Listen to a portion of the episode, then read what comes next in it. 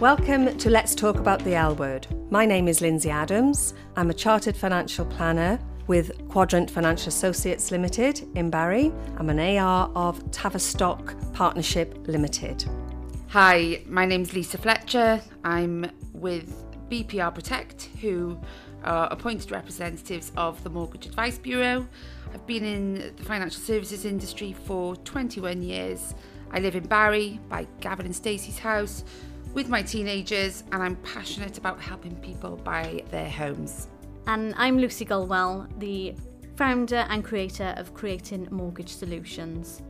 I'm also a representative of the whole of market with 17 years' experience within the financial industry. And me too, I'm born and bred from Barry.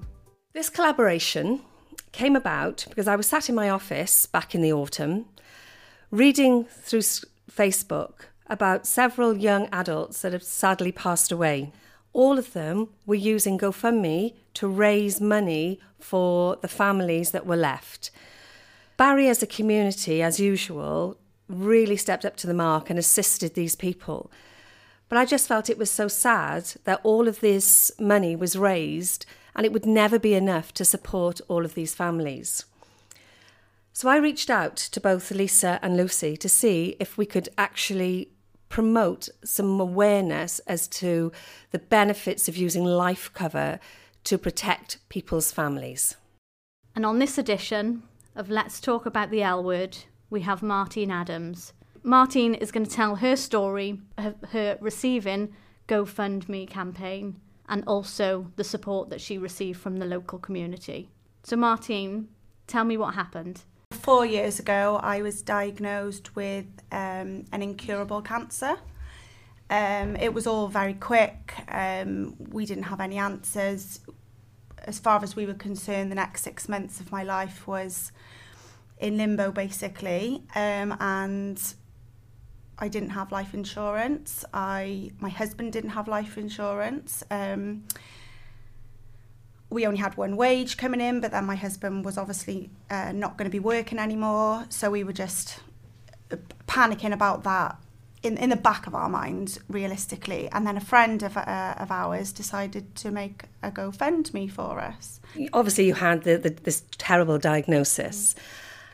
That obviously took over everything else. And then you both sat down and thought, what are we going to do for money? We did, but to ourselves. No, no Yeah. one knew no one knew our struggle. So it was actually a friend of ours who who did the GoFundMe for us. Okay. Thankfully and Okay. luckily, um, we didn't know much about it. Um, to be honest, So, why at the time didn't you have any life cover? my husband had cancer when he was a child, and he was so he was two and a half when he had cancer. And at the time that I was diagnosed, I was 28, and he was 30, and um, he was still under the care of oncology through all of his life, which meant he couldn't get life insurance because he was still under medical care. Not the life insurance that we would have needed anyway.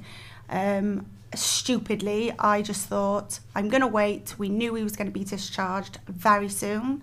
Let's get life insurance together, we thought. Um, I didn't have a full time job. We just thought it, it wouldn't affect us. And then, as soon as my investigation started, he got discharged. I was already under investigation, which meant I wouldn't have qualified then for life insurance as well. So, Um, Martine, have you got a mortgage? yes. And when you took out that mortgage, was any protection discussed at all? It was discussed, Yeah. but again, Scott was still under medical care. Okay. Um, and it was always, you know, it's not going to be long, he's going to be discharged. Another thing is when my husband was discharged from the hospital, he was diagnosed with a heart condition. So either way, You wouldn't have our life yeah. insurance was compromised somewhat. Mm. Um, and even though that you weren't under any investigation, I know you said that you wanted Mm. that joint element. Did was there?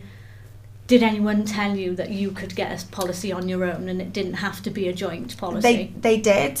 Um, I suppose, if I'm honest, it was me being naive and thinking I knew better. If I'm honest, Yeah. and just thinking, oh, it'll be fine. You know, we'll just.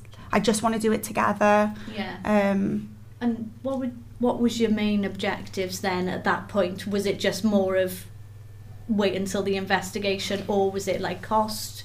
No, it, no. To be honest, it wasn't. Well, no, it, no. It probably was cost at one point because we were on a significantly lower wage, um, and I'm talking about ten years ago now that that this was um, that that was being talked about. Way uh, cost. Um,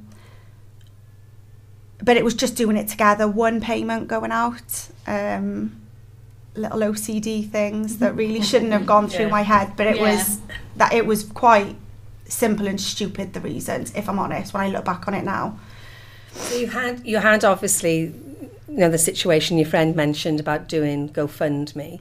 What was your experience up at that point of GoFundMe? Did you know anything about it or I didn't know know much about it at all. It was all into my friend's name. Um, she sorted it out. She wrote, you know, she asked me some information and she wrote um, a paragraph of everything that was going on. And within the first 10 hours, I literally think we, we raised about £10,000 from Wow, our local community and beyond. yeah? Um, it was so quick that, like, there are people that follow the GoFundMe pages, so we people reached out to us because it was so fast, um, and then I took it over then into my name because then the money was would be released. But there's a there's a time as well. I think it's got to be.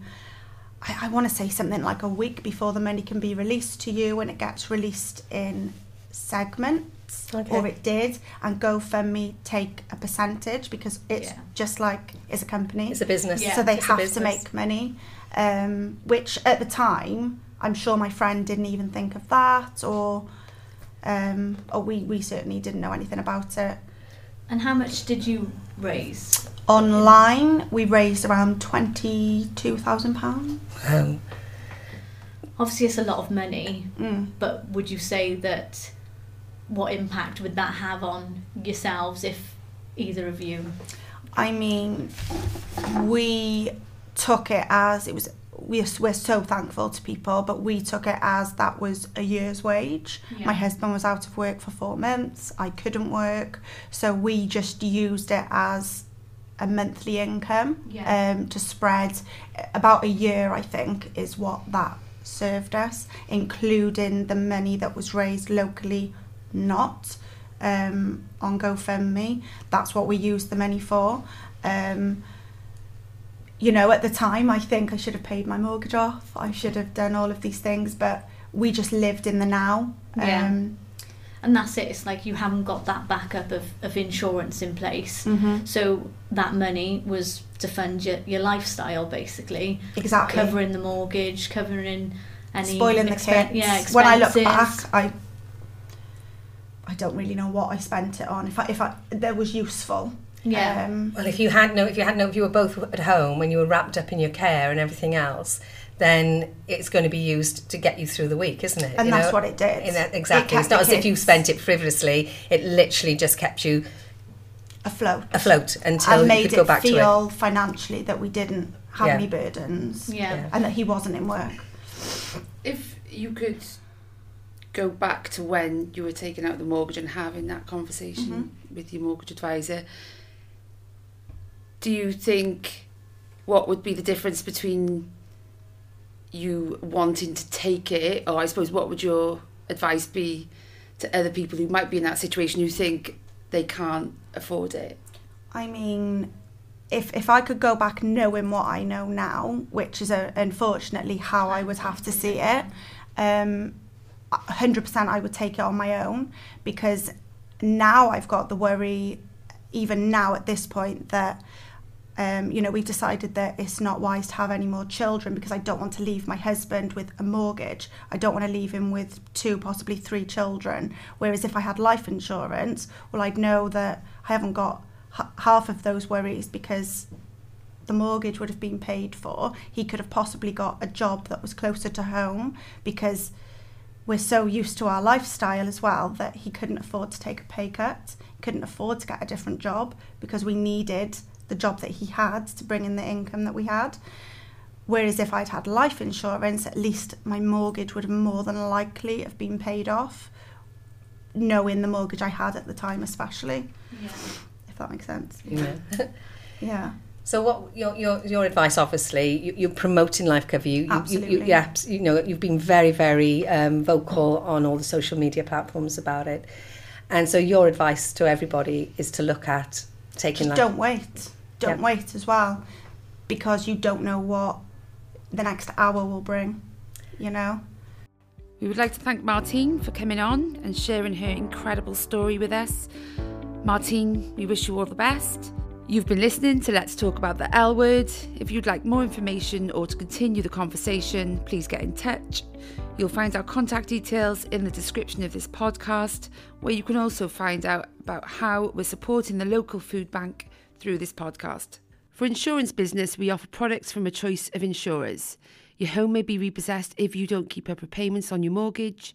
There may be a fee for mortgage advice. The actual amount you pay will depend upon your circumstances. The fee is up to 1%, but a typical fee is 0.3% of the amount borrowed.